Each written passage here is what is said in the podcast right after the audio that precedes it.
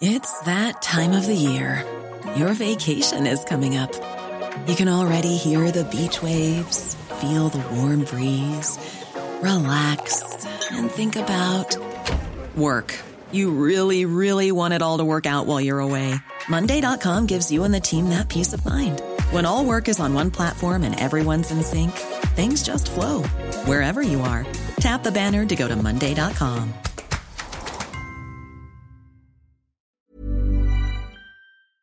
The Premier League All Access podcast is proud to be brought to you by Ladbrokes.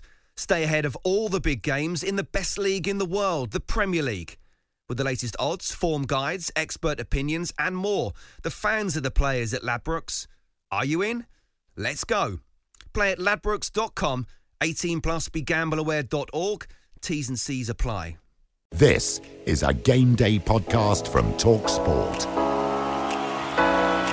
Hello and welcome to the Game Day podcast from Talksport with me, Sam Matterface, the former Manchester City, West Ham, and England winger Trevor Sinclair, and Talksport's football correspondent Alex Crook. So much to get into the cup final preview, the big relegation games, and Arsenal red faced and holding on to fourth place looks tricky now. Spurs 3, Arsenal nil. The goal inside 1 minute and 15 seconds at the start of the second half, and it's now beginning to get very embarrassing for Arsenal. Spurs 3, 10 man Arsenal nil. The sending off of Rob Holding is costing Arsenal more and more by the minute here. All the best stats, team news, previews, reviews of all the big games. It's the best pod available. It's the Game Day podcast from Talksport. This is Game Day. It's a late night podcast for us. Hello, gentlemen. Trevor Sinclair and Alex Crook. Early morning delivery to you because the North London Derby. Uh, talking of deliveries, Crook's wearing his. Uh, is it bowling gear? What is that? French bowls or something? Is that cricket? What is It's, it? it's, it's my cricket clobber, as you know, but no, it's not bowling gear. Cricket clobber. I, I don't bowl, and No. uh, I, I, I- bat occasionally. Do you? I'm, I'm mainly in the what field. do you do? Oh, right. Okay. You just stand Ma- mainly in the field. hand. Uh, how many runs did you get tonight? I got six, which is good for me. Well Yeah, done. for me. What Yeah. number do you bat? I batted at nine today. Did you? Okay, so you're batting above your average, not for the first time. Uh, we'll get to the North London Derby in just a second, uh, the actual game. Uh, but the state of play right now looks like this Chelsea, third, 36 games, 42 plus goal difference, 70 points. There's a four point gap to Arsenal in fourth, 36 games played, 66 points, and a plus 11 goal difference. Tottenham Hotspur, 36 games played. 23 plus goal difference and 65 points. They're a point behind tonight. Um, look, any semblance of the idea of it being over now is absolutely fanciful, isn't it, Trevor? There's all to play for. Absolutely. And you look at the games that Arsenal have got Newcastle away. We know how well Newcastle have done under Eddie Howe recently. Not so much recently, obviously, because they got smashed off Manchester City, but in general, the last few months have been superb. And then they've got Everton who are scrapping for the lives, uh, even though it is at the Emirates. Everton might still need points for that game. And you know what it's like. You know, a team down there might be down there because they've not played well all season, but all of a sudden they're they're they're in desperation and they pull out performances as we've seen recently. So a lot of work to do for Arsenal, uh, even though they've got a single point um, lead over Tottenham. And uh, I would suggest that you know Arteta will be saying to him, "Win both games, and it's in our hands, and we've done it." Well, that's all they can do because there's no margin for error because you won't expect Tottenham to slip up against either Burnley or Norwich. I mean, it's interesting, isn't it? I think Arsenal have lost more games, conceded more goals, and failed to score as many goals as Tottenham Hotspur. It is every chance actually that they could find themselves above them at the end of the season, but that's going to take some coming back from tonight. Are we now certain, Crook, you can put Chelsea into the Champions League? I think so. Uh, so congratulations to, Dis- to Thomas despite, Tuchel. despite your uh, little uh, little barb with Darren Lewis trying to get me sucked into some possible Leeds defeat. In fact, you were trying to trying to inflict on me earlier in the week. I think we were fishing, but but we were we were half right because, because we said if uh, if Tottenham win and Chelsea lose, then it would have been up for grabs. But I think maybe we gave Leeds United too much credit. We'll come on to them, but you're right. Arsenal have to be foot perfect now for the rest of the season because I think Tottenham will win both games. They always beat Burnley at home. They always beat them quite comfortably. And then they go to Norwich on the final day. Um, I think you could put me, you, and Trevor in a, in a Tottenham team and still beat Norwich on the final day. And I think Eddie Howe will be frustrated and he'll be disappointed um, with the suggestion that Newcastle are on the beach. It's their last home game of the season. I think that's a really difficult game in prospect for Arsenal. Okay, right. Cup final, top four, title, relegations, all still to be settled with two games to go. It's all going right down to the wire. Up steps Kane, hits it right footed, sent Ramsdale the wrong way, and first blood in the 191st North London derby has gone the way of Spurs. This will really break the morale. This will really hurt the squad. And we don't have characters in our squad. We don't. And it is Arsenal who will play the rest of the game with 10 men. A needless, stupid, idiotic sending off for Rob Holding, already on a yellow card. The way that they went into the first period of the game, there was a calmness about Spurs, and that is obviously clearly something that Conte has brought. And from the corner, Harry Kane has scored from a distance that anybody could have scored from. You, me, Jay, anybody could have scored from. It was less than a yard out. Spurs 2, Arsenal nil. Arsenal looked like they were just they went out and it just all kind of fell apart really mm. quickly. And that's the difference in a great manager and an average manager. Yeah. Spurs 3, Arsenal nil. The goal inside 1 minute and 15 seconds at the start of the second half, and it's now beginning to get very embarrassing for Arsenal. Spurs 3, 10 man Arsenal nil. The sending off of Rob Holding is costing Arsenal more and more by the minute here. Right now, Spurs are head and shoulders above Arsenal. Tonight's performance told me that they're not ready for top four.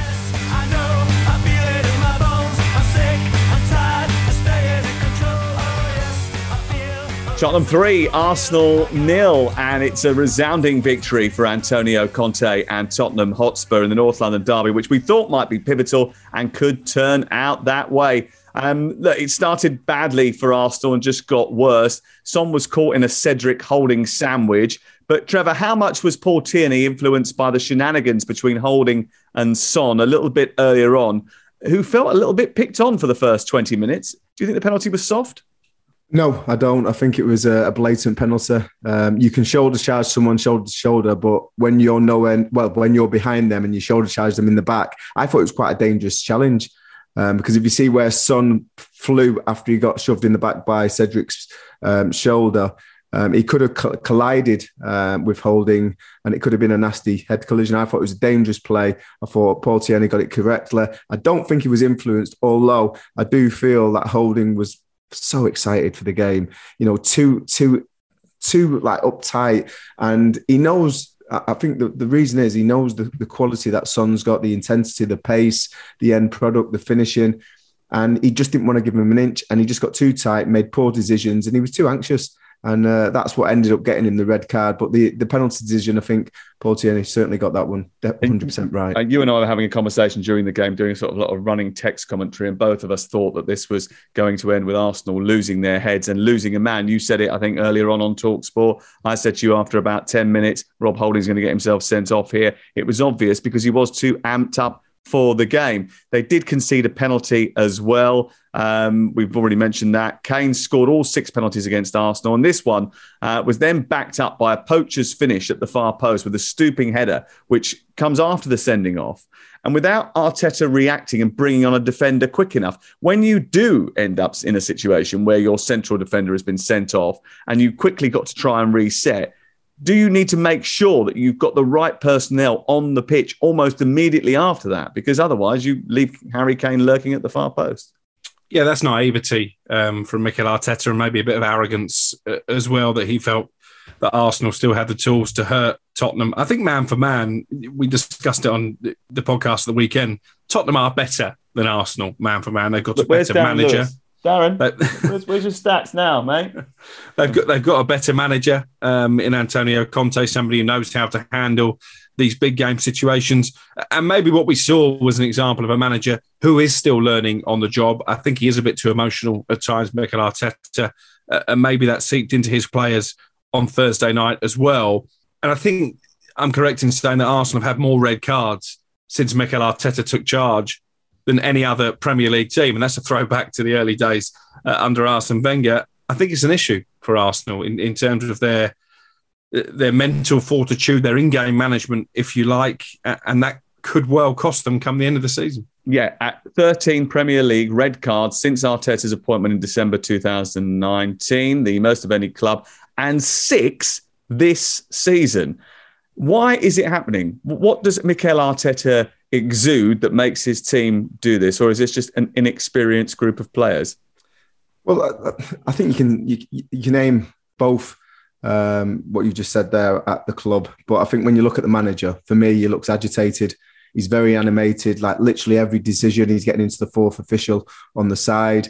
Um, his animation when decisions are going down, he seems to be emotionally reacting to these things. And I think there was a massive contrast in the technical areas um, at Tottenham Stadium because if you looked at Conte, even the first goal, the second goal, there was a little bit of a fist pump, and the third goal is kind of the game's put to bed. There was a little bit more of a celebration, but the first goal, he hardly twitches. He's like literally ice cold, and I think Arteta should take a leaf out of that book because he. he Let's not try and pretend that Antonio Conte isn't a demonstrative manager on the. Of course he is at times. Of course he is, but, but listen, it's like cup finals, derbies, huge games. You need to calm the players more than get them up for it because they're up for the, everyone is talking about this game all week before this Yeah. game in North London. Anyone who sees any of the players from both Spurs and Arsenal, the first thing that they come out the mouths is, "Are you looking forward to the game? Come on, do it for the Reds or do it for the White." This is all that's been on their mind. So as a manager, you know, when you're in these situations, when you get your team in, you have to calm them down, not get them up and because they're already hyped for the game. So I feel probably Arteta may have been guilty of that. But I said to you, Sam, when we when we were texting earlier, I said the, the, the worst thing is I'm talking about you know the lack of um, discipline in this Arsenal side.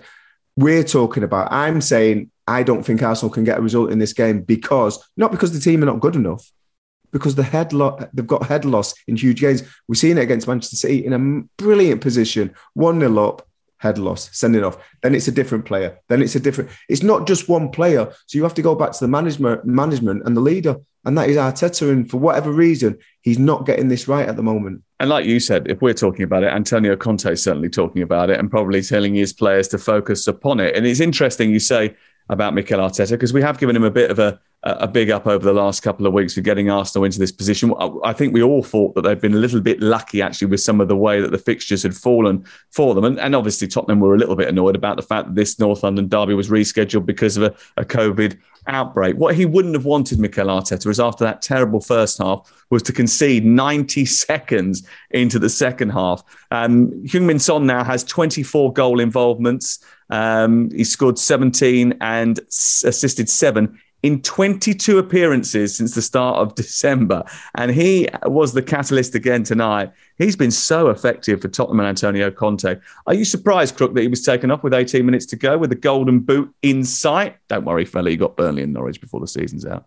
I was going to say, I think he might well end up with the golden boot when you look at those two fixtures, one behind Mohamed Salah, bearing in mind that he doesn't take penalties for Tottenham. That is an incredible achievement. And if Tottenham do end up in the top four, I think he will be a massive part of that. And maybe is a bit unlucky that nobody's really talking about him in terms of player of the year. I think we're all torn between De Bruyne and Salah.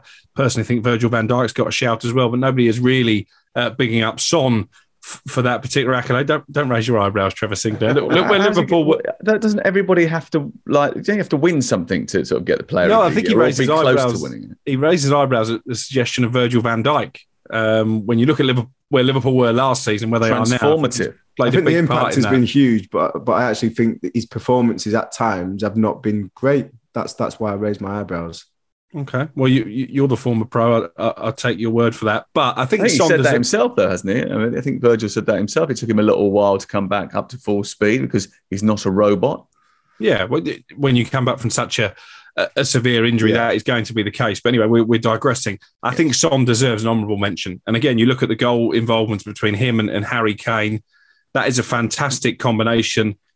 Almost single-handedly firing Tottenham into contention for the top four. I think Romero has been superb at the back as well. And the two lads they signed in January, uh, Kulusevski and Bentancur, have made a, a real difference. And they've got a, a maestro in the dugout. But Son is a terrific player. Um, am I surprised he was taken off? Probably not, because he might end up with a golden boot anyway.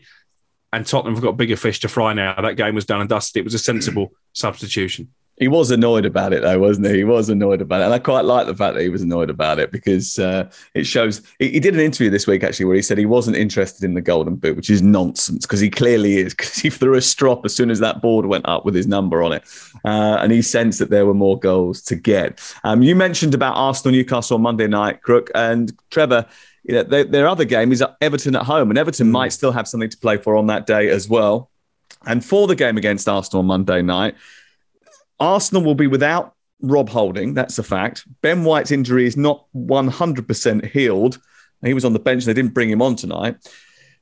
And Gabriel had to come off with a problem as well. Mm. Defensively, the pressure is going to be on them, isn't it? I mean, I mean, look, Tottenham probably will win at the weekend, although in this Premier League you can never predict anything. But if they do, it's a tricky game away from home with all the pressure on their shoulders. Yeah, it's a huge game, and and you look at that weakness in the in the heart of the defence. I think they'll have to rush White back. I think when you look at mistakes, say, and you uh, analyse a certain mistake that he made with Thomas Partey in the Arsenal North London, North London derby, and he got injured and he had a poor game Partey. I think he, that's the reason why he didn't want to bring White back in the game today. Um, you know, once you've made that mistake, you try not to make it again, and they'll be desperate to get White back on the pitch, um, and probably even though they were tempted to put him out there today, it'll probably do him good having that few extra days to to build himself up, get himself match fit, and then they'll still have to manage that. Um, but it's a huge it's a huge area of concern because Holding has done a good job while White's been out until obviously today. Um, I feel he's part of the reason why he uh, was so agitated and, and up for this game was because he realised that Ben White is getting closer to being back fit and he doesn't want to lose his place and he wanted to put in that extra special performance. But like I mentioned earlier, these games just do the normal performance because that will do. Keep your heads. And unfortunately, you never managed to do that. But it's a huge game. And yeah, they'll be tested by Arsenal because Arsenal will, sorry, uh, to, to Newcastle, Newcastle will be seething after the way they got beat off Manchester City and they'll want to bounce back well. They will. Uh, Tottenham play Burnley at the weekend. It's a huge game live on Talksport Sunday at 12 o'clock. It has implications at the bottom of the table as well as the top four. Burnley fighting for their lives, but struggling with injuries. They've got real problems. Ben Mee, Jay Rodriguez, Tarkowski, Westwood, and Vydra, All doubts for the game. But what they must do, Crook, is start with Maxwell Cornet in the team this week. Yeah, and I'm sure they will. Um, it was a baffling decision, really, to, to leave him out last weekend, one that backfired. I think Tarkowski is, is a huge blow uh, when you consider that they're already without Ben Mee as their two first choice central defenders and they have a really poor record uh, away from home against Tottenham. I was there three seasons ago, maybe when Son scored that incredible goal of the season, picked up the ball oh, yeah, inside brilliant, wasn't his it? own half, and, and basically took on the entire Burnley team and then scored. Mm. I think Tottenham will not only win the game, I think they'll win comfortably. I can see a three or four nil victory, which will uh, add to Burnley's relegation woes, and as you say, really put the pressure uh, on Arsenal going into Monday night. I mean, and the pressure on Burnley because if Burnley were to lose that game, they're in a situation themselves where they're looking over their shoulder going into the last day of the season. Yeah, they. I said last weekend they probably needed one more win, Burnley, to be safe. I think 37 points will keep you up this season. They might not even need one more win because we, are going to talk again about Leeds later. They look in an absolute mess at the moment, but Burnley won't want to go there and, and get hammered and, and, put pressure on themselves going into the last day of the season. But really, I can only see that outcome. I think Tottenham will be buoyed by this midweek win. They've got Kane and Son uh, in tremendous form. They're defending well. Very difficult to make a case for Burnley because I think probably the bubble has burst under Mike Jackson. Uh, Sean Dyche just spoken uh, for the first time this week since being sacked. He said we were losing our edge, and I suppose they need to get that back and get that back uh, quickly. As Crookie was saying, we'll have more relegation chat to come. But what about the big game of the weekend, the 141st FA Cup final.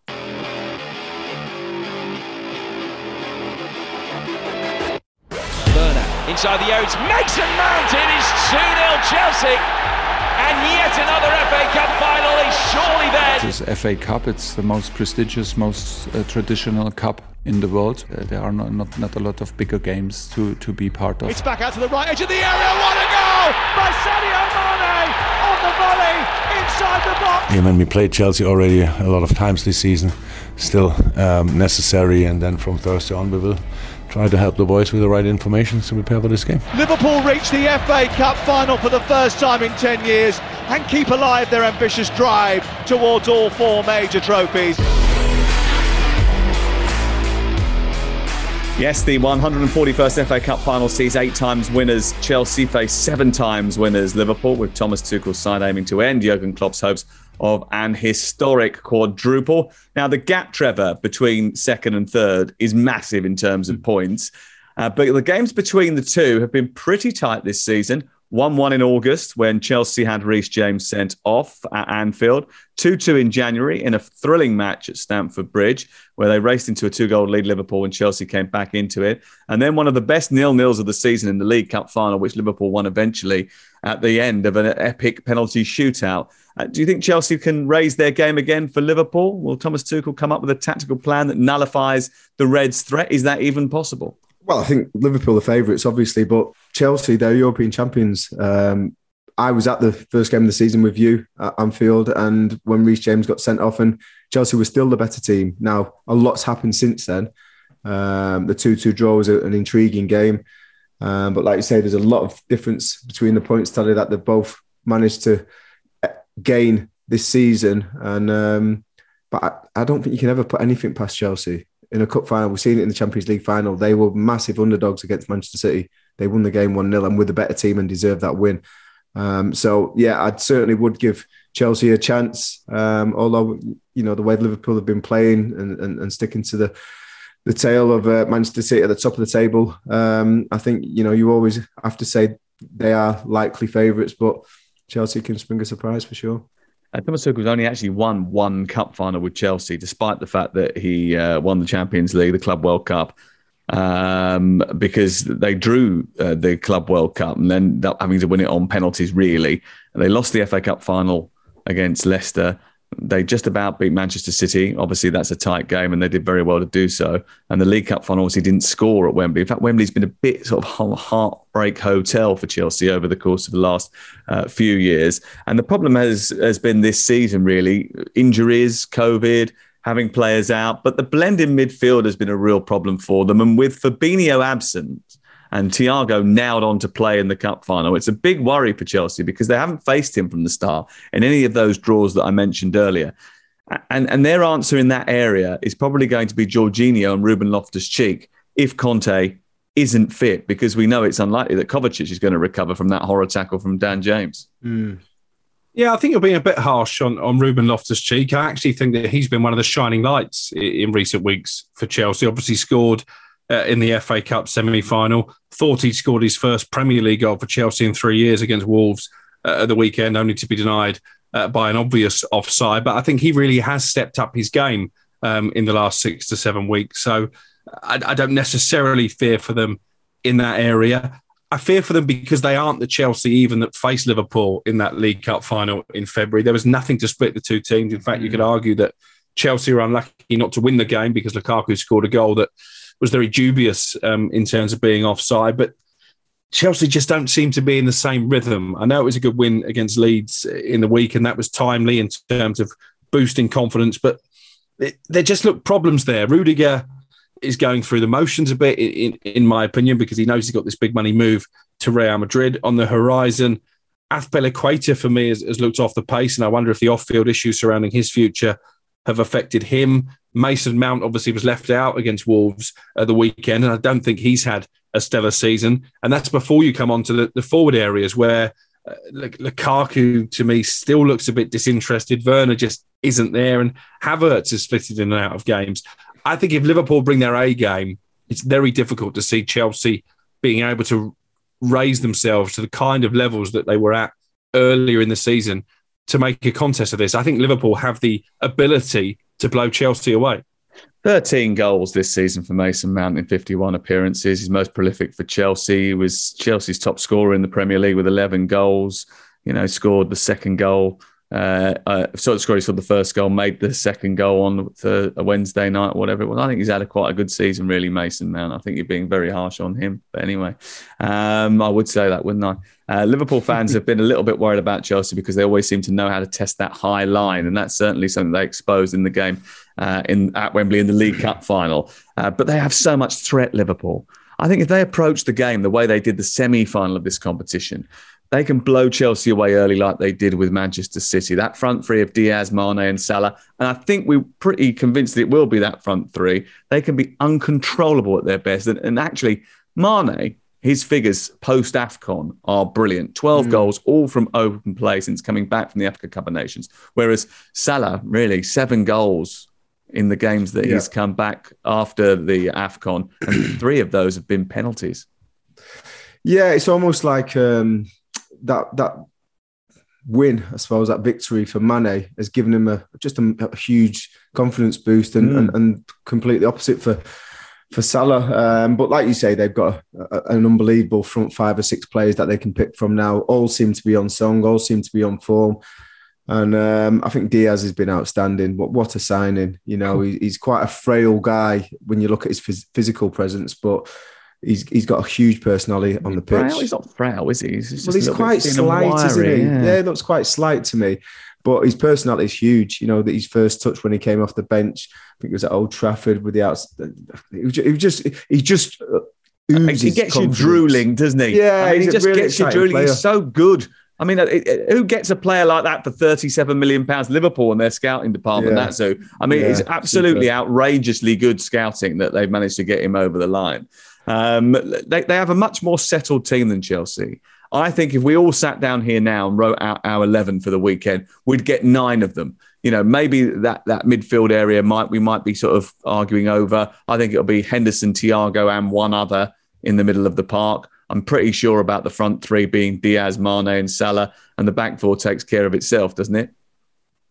Yeah, listen, the back four's been superb for Liverpool. You know, especially since Virgil van Dijk came in um, solidified that his presence, just the way he um, oozes confidence and calms them down. But like you say, you know, the high line, which Liverpool love to adapt because of the way they press from the front, I think it's a weakness, and I think it's an area where you can get at Liverpool. And if Werner is being saved for anything, and he, he you know, if he's going to have a real big impact at Chelsea, I think this could be the game. How long has he been saving himself for? Oh dear. I mean, look, what do you do? What do you do if you're Chelsea? How do you line up up top? Because that's a key area. So they've got lots of selection dilemmas all over the park. Really, who's going to play at centre half? Um, who, who who plays in midfield and who plays up top? Do they pick their top scorer, or do they pick Kai Havertz? Because their top scorer is actually Romelu Lukaku. It is. I'm not sure, you know. And again, I'll go back to the conversation I had with Thomas Tuchel straight after Lukaku had scored those two goals against Wolves I asked him outright, Thomas, brilliant that Lukaku's back on the score sheet ahead of the FA Cup final. Today isn't the day to talk about that. It really is, mate. So I think Lukaku will be on the bench. I think he'll go with Kai Havertz. Wow. I think he'll I think he'll think that Havertz gives him more mobility and maybe will stretch the Liverpool defence more than Lukaku will. I mean, it, what they've been doing in the really big games when they went to Real Madrid, when they were absolutely terrific, by the way, in the Bernabeu, yeah. and you were there for that game. They were uh, superb. Crook, they were superb. They and played... Loftus Cheek was excellent in that game as well. Yeah. We mentioned him earlier. But, but he played in a slightly different position, didn't he? He didn't play as a, uh, a as wing back. Play. He played as a wing, a wing, yeah. a wing, yeah, sort of almost like a winger. Um, but they played Werner, Mount, and Havertz. So that seems to be in the big games the three that he goes with. Um, look, if if Liverpool win, which I think we'll probably expect them to, but you know Chelsea will have a say in it. It's a cup final. Uh, it will mean that Jurgen Klopp completes the set of winning all domestic trophies available to him. I heard someone say that it means he'll get the, the full set of all the trophies that have been available to him uh, since he's been at Liverpool. But he lost the Europa League final, didn't he? So that's not true. Not that he'll be contesting that any uh, time soon. But he'll definitely complete the domestic trophy set uh, if he wins this weekend. Whatever happens, there's going to be history made because Thomas Tuchel or Jurgen Klopp will become the first German manager to win the FA Cup. And if Chelsea lose, they'll be the first team to lose three straight FA Cup finals. Uh, predictions, Crook? 2 0 to Liverpool. 2 0 to Liverpool. Uh, four of the last 25 FA Cup finals have been 2 0. Yeah, go on. Trevor? 3 1 Liverpool. 3 1 Liverpool. None of the last 25 finals have featured that scoreline. You never know, it could happen uh, this weekend. I'm going to go 2 1 Liverpool. Um, 20% of the cup finals in the last 25 years have been that scoreline. Uh, right, let's move on. This is Paige, the co-host of Giggly Squad, and I want to tell you about a company that I've been loving, Olive and June. Olive and June gives you everything that you need for a salon quality manicure in one box. And if you break it down, it really comes out to $2 a manicure, which is absolutely insane. It's also so easy to get salon worthy nails at home with Olive and June. The difference between how your nails used to look when you did them yourself and now with the Mani system is a complete game changer. The best thing about Olive and June too is it's a quick dry. Dries in about one minute, lasts for five days, and full coverage in up to one to two coats. Visit oliveandjune.com slash perfect Mani 20 for 20% off your first system. That's oliveandjune.com slash perfect Mani 20 for 20% off your first system. Life is full of what ifs. Some awesome, like what if AI could fold your laundry? And some, well, less awesome, like what if you have unexpected medical costs? United Healthcare can help get you covered with Health Protector Guard fixed indemnity insurance plans. They supplement your primary plan to help you manage out of pocket costs. No deductibles, no enrollment periods, and especially no more what ifs. Visit uh1.com to find the Health Protector Guard plan for you. The Premier League All Access podcast is proud to be brought to you by Ladbrokes. There's a lot more to those 90 minutes than what goes down on the pitch. With the latest odds, form guides, and expert opinions, you'll know the score with Ladbrokes. Odds update on Talk Sport with Ladbrokes. Are you in? Let's go. Play at ladbrokes.com, 18 plus, begambleaware.org. T's and C's apply. Relegate good times. Come on. Yes, the uh, teams fighting, battling against relegation have got a big Sunday afternoon and it's live on Talk Sport. Tottenham Burnley gets us underway at 12 o'clock on game day and it's Leeds Brighton from uh, I think it's two o'clock in the afternoon, but it could be at any time. Yeah, it's two o'clock in the afternoon. That's right, uh, and it's live on Talksport. And over-aggressive, ill-disciplined Leeds have dropped into the relegation zone at just the wrong part of the season, and these are crucial, crucial fixtures. And this one against an informed Brighton could be could be an opportunity for Brighton to rack up even more goals. Crook. I think Jesse Marsch has lost the plot. To be honest. Um, I'd like to say we gave him the benefit of the doubt when he was appointed. I'm not sure we did really. It seemed a strange appointment. I, I don't disagree with the decision to get rid of Marcelo Bielsa, but I think they needed to bring in somebody with Premier League experience, arguably somebody with experience of fighting against relegation. It's a cliche, but had they have appointed Sam Allardyce until the end of the season and not Jesse Marsch, I think they would be safe. I think they would be staying But, in the but Premier Trevor, League. but Trevor, but Trevor, when you don't have anything, then you have everything. And uh, we only fear the future because we're wasting today. Sorry, I was just reading some Mother Teresa quotes. I thought that's what we had well, to do. that's the other about point. Actually, I, I, I was I was uh, I was speaking to a couple of members of my cricket team on, on Thursday evening. Oh, God, are you comparing your cricket team No, to no. Leeds United, a professional football club in the Premier League? On, no, but yeah. the issue of Jesse Marsch great. came up, and uh, I said, well, you know, he's he's obviously referencing Mother Teresa and, and Gandhi, Gandhi. As, as inspirational figures.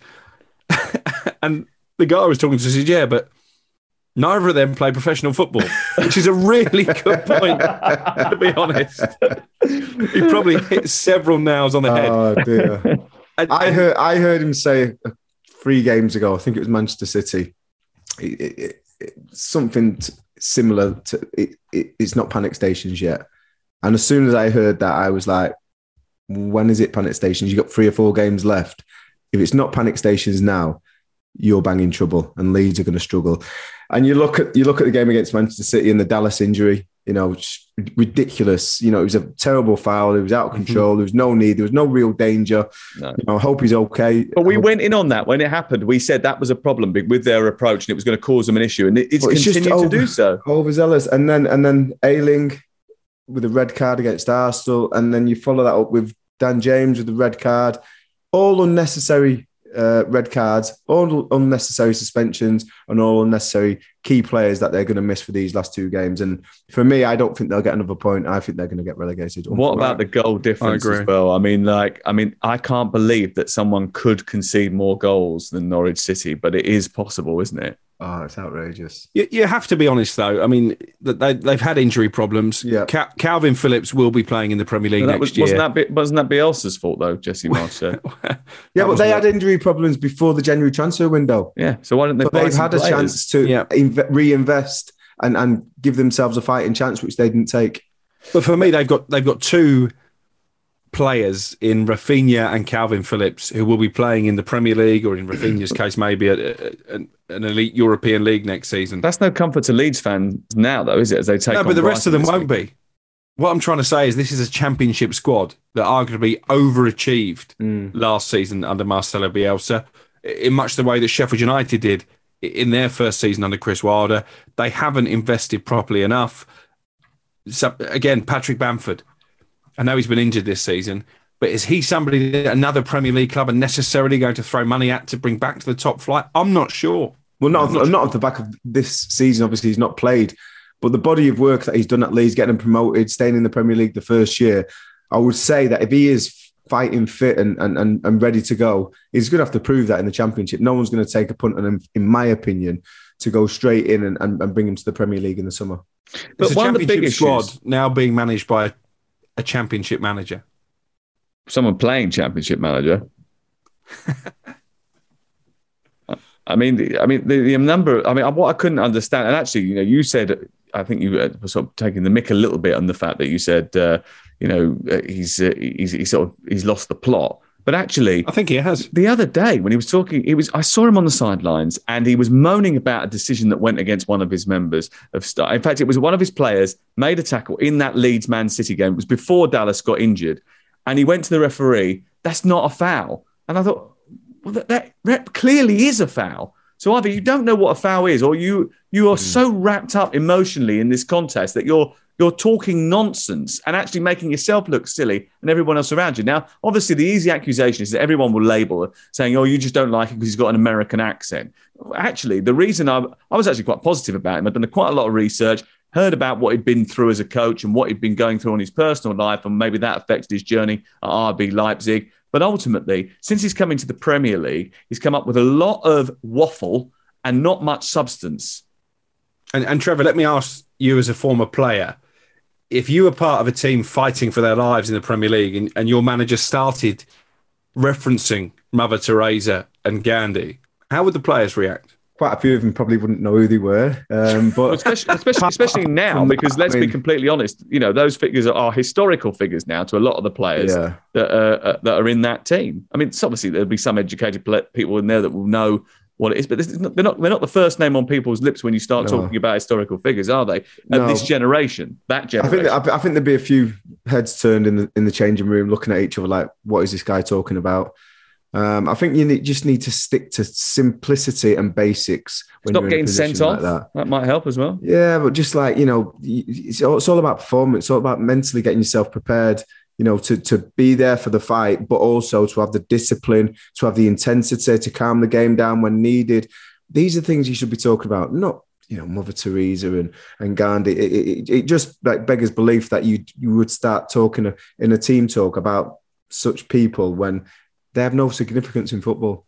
But you you mentioned it there about you've said it a couple of times in big pressurized situations, calming the situation down. And one of the things that impresses me most about Graham Potter as a coach is that when things go really well for him, he is almost exactly the same as when they get thumped 5 0. He's very level headed. And I asked him about that specifically. And he said, Look, it's my job to come out here and present to you and everybody else, the players, the coaching staff, a level focused mm. way of behaving. But believe me, inside it affects me. It gets me up, it gets me down. And, you know, mm. obviously. I, I've spoken to professional managers at times before games, after games, um, and you know, alluded to the fact if it was a big game, just nice and calm. Mm. And But at that's the point. I suppose my point was is that in Potter, you've got that. In Jesse Marsch, you haven't got that. Yeah, and it, at times I've got I've had a reply which is, you know, we're going to war, and, and I'm, I'm I'm looking at the message and thinking, this isn't going to go well because I'm it's, it's, it's a young manager and I'm, he's getting his players too hyped for this game. They Mm. they're already hyped. It's a huge game, and lo and behold, man gets sent off to lose the game. And I'm thinking, well, he'll learn from it now, but you know this is what young managers do. So. Yeah, no, you've got to you've got to try and calm the players. Obviously, when you're in the bottom of the table, it's different. I've been in both. I've been towards the top of the table, I've been bottom of the bottom of the table. And when you're at the bottom of the table, you do need to get yourself up. You need to be motivated. You need to be right at it. Uh, and because usually you've got a team which, you know, on the level playing field, if you don't get contact with the opposition, you're not going to win the game. Whereas when you're at the top of the table, you, you it's, it's almost a compliment when you're getting kicked. You've got to stay calm and not get wrapped up in it emotionally. So there's different vibes and different psyche. But yeah, Mother Teresa and, and Gandhi, I wouldn't say are the right ones. I, I think in, in that respect, this is probably just about the worst possible fixture for Leeds because of the reason that Sam has already alluded to. Graham Potter will be calm. Brighton will stick to their usual usual game plan, and I think they'll, they'll just control the game. Brighton and, and, and Leeds will, will will come out again, all guns blazing. They'll probably commit to attack because they'll feel they need to chase the game early on and. I can see Brighton winning comfortably. I agree with Trevor. I, I would be surprised if Leeds pick up another point between now and the end of the season. Just one more Mother Teresa quote before we go. Yesterday is gone. And maybe soon, so will Leeds United. Uh, you're listening to the Game Day podcast from Talk Sport. Loads of big games over the weekend, including Everton against Brentford at 4.30 on Sunday. And Everton, uh, well, they boosted their hopes of avoiding relegation with a victory at Leicester, then went to Watford, and I was there on uh, Wednesday night and drew nil nil. In fact, they're the first team not to score at Watford all season, and they didn't play sharp enough, fast enough, get proper connections in the in the final third. I don't even know if they were actually nervy. They just lacked a little bit of quality, Trevor. Yeah, I think the recovery after the Leicester game, uh, I thought the you know they looked like they were a bit leggy, um, but as soon as I seen the formation, I thought Lamps is going for a point minimum, and he doesn't want to give anything away. He went four five one or five four one, and straight away I just thought, yeah, he's sitting in a you know he doesn't want to encourage Watford at all. He doesn't want to have any jeopardy in this game. He would have happily ninety minutes blow the whistle. We'll take a point. We're happy with where we are. Thirty six points. I know mathematically they're not safe, but Nowhere near safe. Looking at Frank and, and thinking, going, thinking what he might be thinking, he'll be thinking a points, a, a waypoint is a good point to take at this time of the season. Well, 36 points from 35 games. Burnley just below them, 35 points, 30, uh, 34 points, 35 games. So those two have played the same number of games, and there's a two point differential in Everton's favour. Uh, Leeds uh, then below them, 34 points from 36. So they've played a game more than both Everton and Burnley, and they've got a vastly inferior goal difference. Like, I mean, the swing is 20 goals. And they've got Brighton at home and and uh, they've got Brentford away. So Yeah. very, very difficult fixture. So they have to win both games probably in order to survive. Yeah, because you look at the rearranged games. Everton at home to Crystal Palace um, next Thursday. We know about Everton at home. Crystal Palace, I think, have been tremendous under Patrick Vieira, but clearly all of the motivation is going to be with Everton.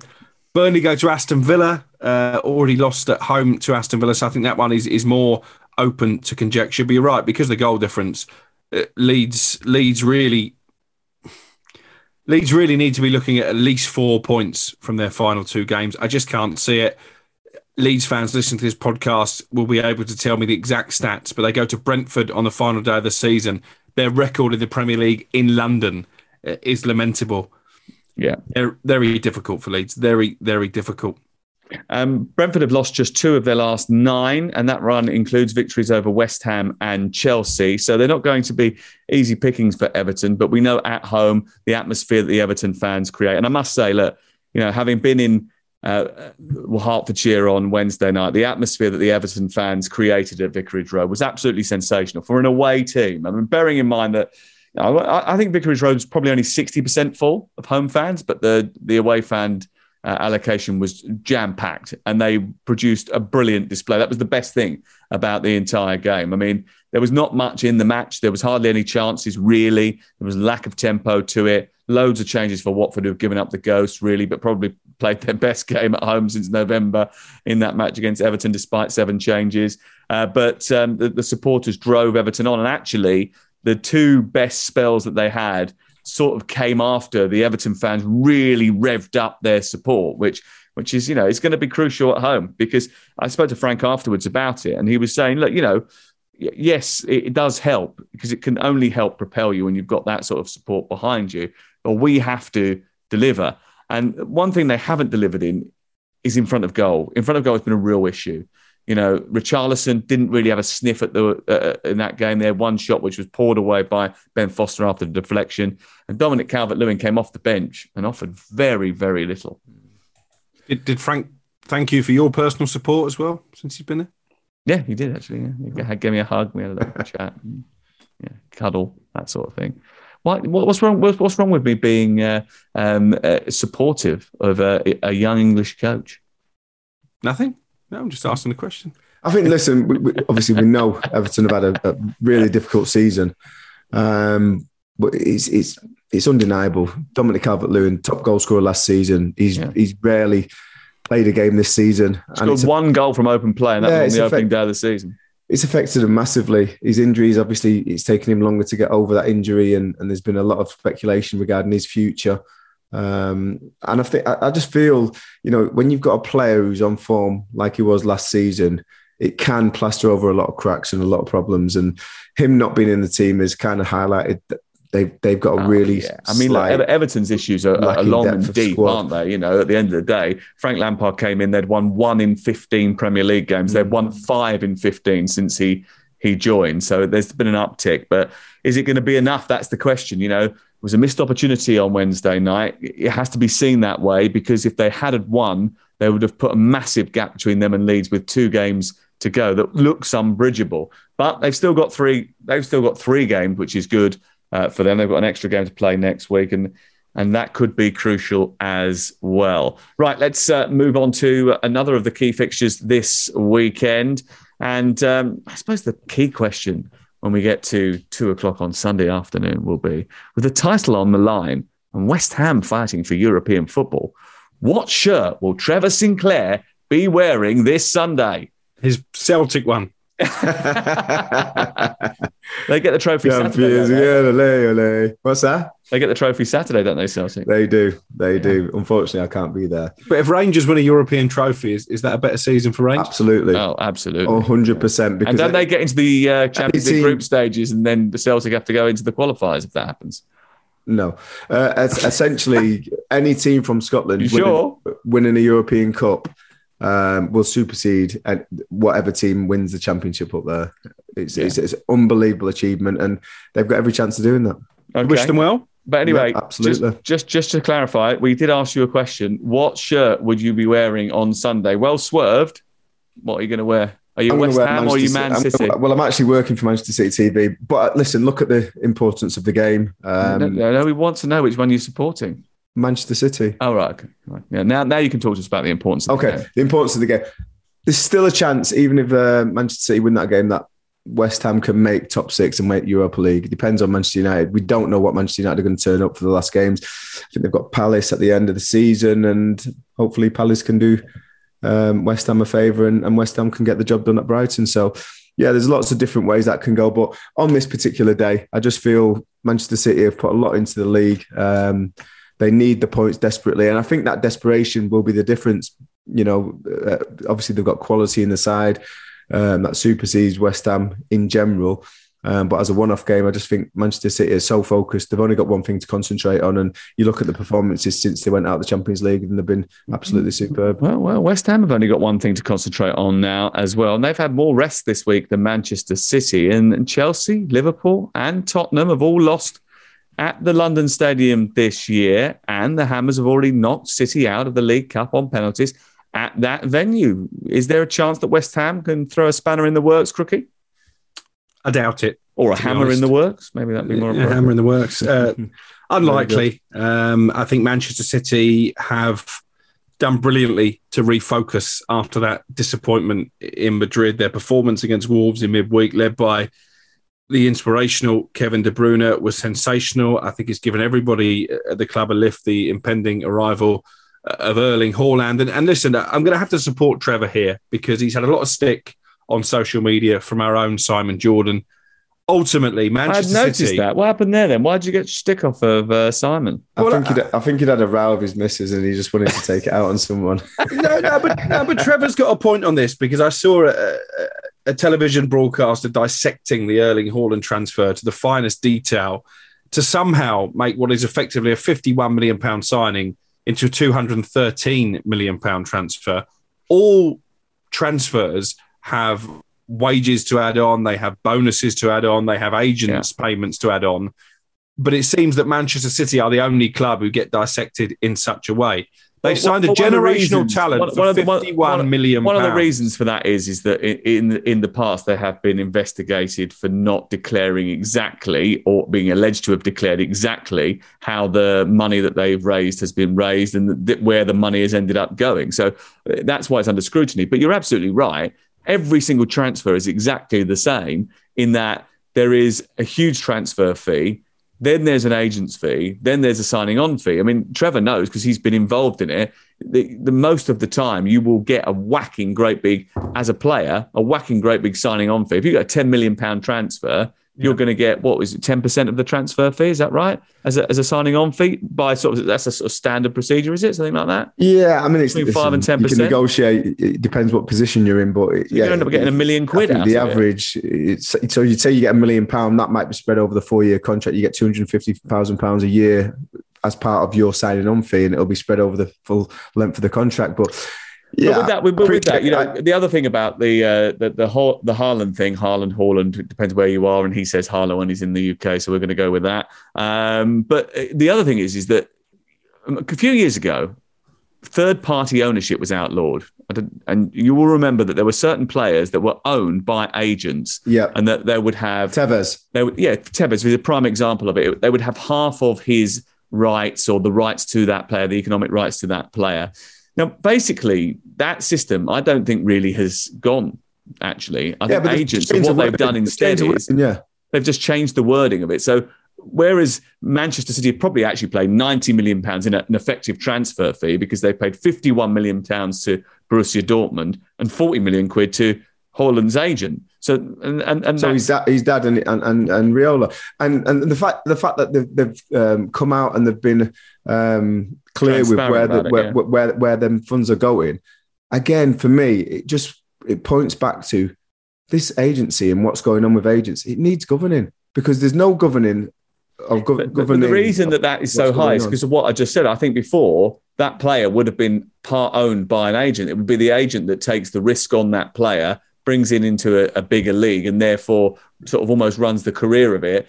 Uh, but then eventually sells it on and makes a massive profit. And instead of them being able to do that because they own the player, now they're the representative and therefore getting a big slice of it. It's it is a murkier world. Yeah. It is a strange situation. It's something that FIFA tried to outlaw, but then couldn't quite get to total grips with it, especially with these big superstars. So then is they worth- just dropped it it's worth completely. it is worth a con- con- yeah, it is worth a conversation. I think at some point in the future. But what the good news is, I think, is that he's coming to the Premier League, which is great for I think our league because for so long the big generational talents have been in Spain. You know, Ronaldo, Messi, they've been at Barcelona and Real Madrid, and now arguably a player who is nowhere near the peak of his powers. He's 21 years of age, is coming to the Premier League to enjoy his peak years. And that in itself has got to be a, a positive thing, I think.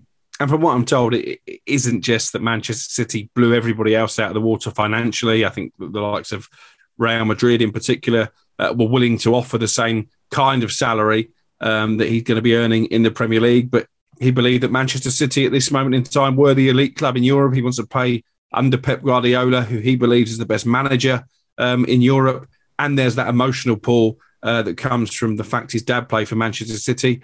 Although Leeds fans probably won't want to hear that because he could have ended up at Elland Road on, on that basis. Isn't he a Leeds fan? Isn't he a Leeds fan? I've seen him in a Leeds shirt. I swear I've seen him in a Leeds shirt. Well, I've seen him in a Man City shirt, but maybe he's got as many shirts as Trevor Sinclair. Absolutely. And my kids. So my kids will have QPR tops, they'll have Blackpool tops, they'll have West Ham tops, they'll Manchester City tops. That, that's what happens when you're the Yeah. son of a footballer. And you will have seen him in Leeds United shirts as well. Um, but for me, going back to what you said, he's broke records in the Champions League, beating um, Lionel Messi, Mbappe, for the, fir- the youngest player to score 20 goals in the Champions League. He's got 80 odd goals in 80 odd appearances in the Bundesliga. He's six foot three. He, he, he's rapid. He's left footed. And it's great that he's come to the Premier League. But He's not very I good in the air, though, is he?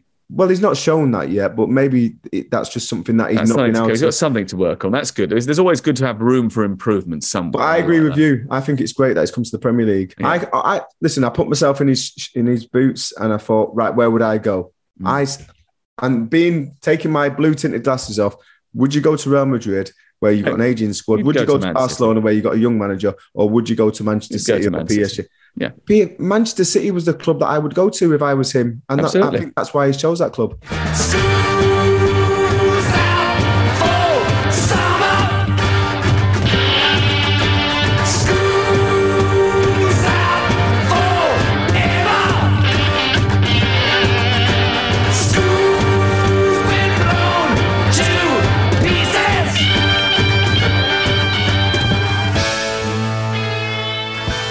That's right. We are towards the end of term. School's out for the summer. Aston Villa against Crystal Palace, Watford against Leicester, Wolves against Norwich. Who cares? Because I'm sure none of their players do really, not that much. Well, not on the evidence of what I've seen uh, from some of them over the course of the last week or so. Aston Villa actually played quite well against Liverpool in midweek. Um, Steven Gerrard just revving them up, getting them going before the end of the season. And they've signed Philippe Coutinho on a permanent deal today, Crook.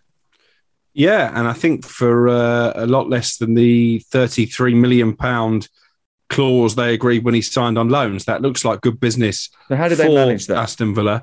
Well, I think Barcelona are skint, um, as we know, and Barcelona were keen to get the money in the accounts um, in in time So for what's- the end what's of the their deal then? What did financial you just say year. the deal was? Was I think it's around it's around about twenty million pounds. I think. Okay, but if we add 13 million pound fees, signing on fees, and wages onto it, how much does it really cost? well, we can ask Simon Jordan that question. It looks like good business for Aston Villa. I still think maybe he's been a bit underwhelming. Coutinho, he's in flashes. He, he's shown We've seen a lot, but the form enough. of old. But um, I think if Aston Villa are to seriously challenge in the upper ech- echelons of the league, then he needs to do it on a more consistent basis. I guess Steven Gerrard will say with a full pre-season at Aston Villa behind him, he will be a better player. We shall see. Uh, Trevor, Aston Villa, Crystal Palace, is this uh, the battle of two teams that next year should be fighting for maybe a top eight finish? Well, I would say um, Aston Villa being the size of the club that it is, uh, with the manager in place and the players that they've signed and the players they've got, they should be. Uh, with Crystal Palace, I think that they've made real positive steps under Patrick Vieira. Um, I, fear they're going to lose Conor Gallagher. I don't think he's going to be there next season, whether he goes back to play for Chelsea or he gets sold. I'm not sure that Crystal Palace will be able to afford his transfer fee. But what I would say is Crystal Palace have been a joy to watch this season. Players that have come in and done really well under Patrick, um, had breakthrough seasons um, defensively, offensively. Um, and more of the same. I'm sure Crystal Palace are hoping for the same. And if they can get top 10 again, um, I think that'll be a, a, a considered a very good season once again and a, a, a building towards getting in that top eight and start you know competing for European football if it continues to go well. Uh, Palace have scored in four of the last five uh, away league matches. Villa have scored five goals in their last two outings. It could be a bit of a goal fest. That should be fun. Uh, Watford against Leicester is two o'clock Sunday as well. Watford already relegated. Leicester, uh, well, they've managed to beat Norwich in midweek, but they've sort of tumbled down the Premier League over the course of the last uh, few weeks. Uh, be interesting to see what team Roy Hodgson puts out, really, because uh, he was. Um, I asked him afterwards if it was difficult for him to raise a team to play in the game against Everton. He said, "Oh, "No, everyone really applied themselves really well." But then I spoke to somebody else at Watford after that, and they basically said that quite a lot of their players had cried off injured um, when they probably could have, if they really wanted to, played that game. Uh, so it'll be interesting to see what team uh, they are able to put out on Sunday. Um, they've got a new manager, and Rob Edwards doesn't take charge until the summer. Uh, Wolverhampton Wanderers may well be looking for a new manager as well. Crook, is there any sort of news on that? There's rumours going around. I know, I know you've been foraging about it because someone else contacted me and said to me, "Yeah, Crook's been on this one as well." Uh, there've certainly been some issues uh, with Bruno Lage in terms of fallouts with players in training. I was told going into the Chelsea game that Wolves needed to produce some strong performances uh, between then and the end of the season in order for Bruno Lage to avoid coming under more scrutiny.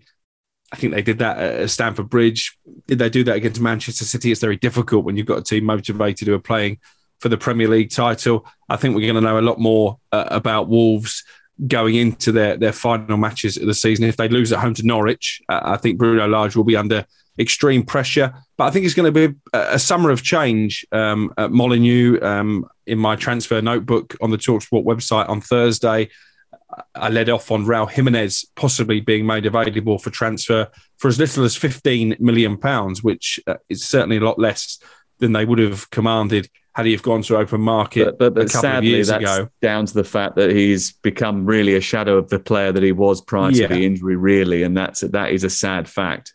I think they've accepted that, and I think they've accepted that maybe a change of scenery would be good for the player. He's been there for four years, but he's only scored six Premier League goals this season.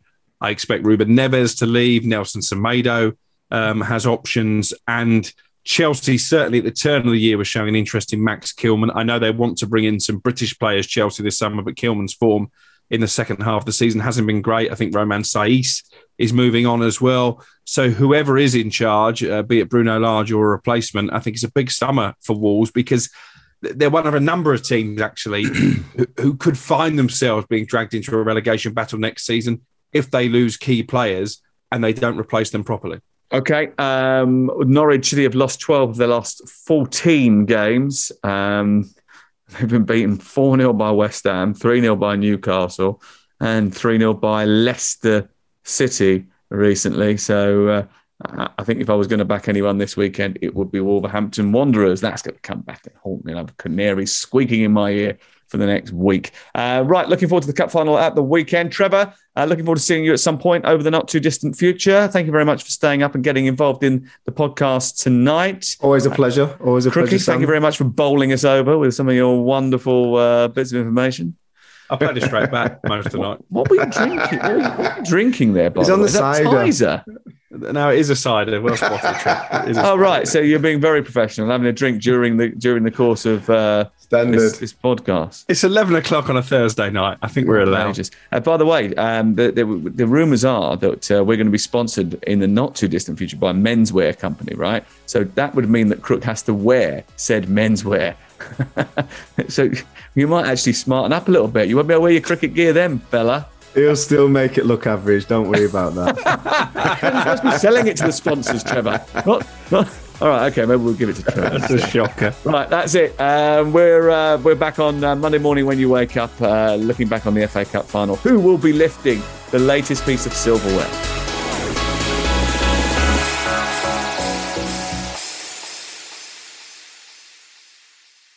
The Premier League All Access podcast is proud to be brought to you by Ladbrokes. The latest odds, we set them. Form guides, we've got them. Expert opinions, we share them. The best fans in the world deserve the best. Be match day ready before the whistle blows with Ladbrokes. Odds update on Talk Sport with Ladbrokes. Are you in? Let's go. Play at ladbrokes.com. 18 plus. BeGambleAware.org. T's and C's apply.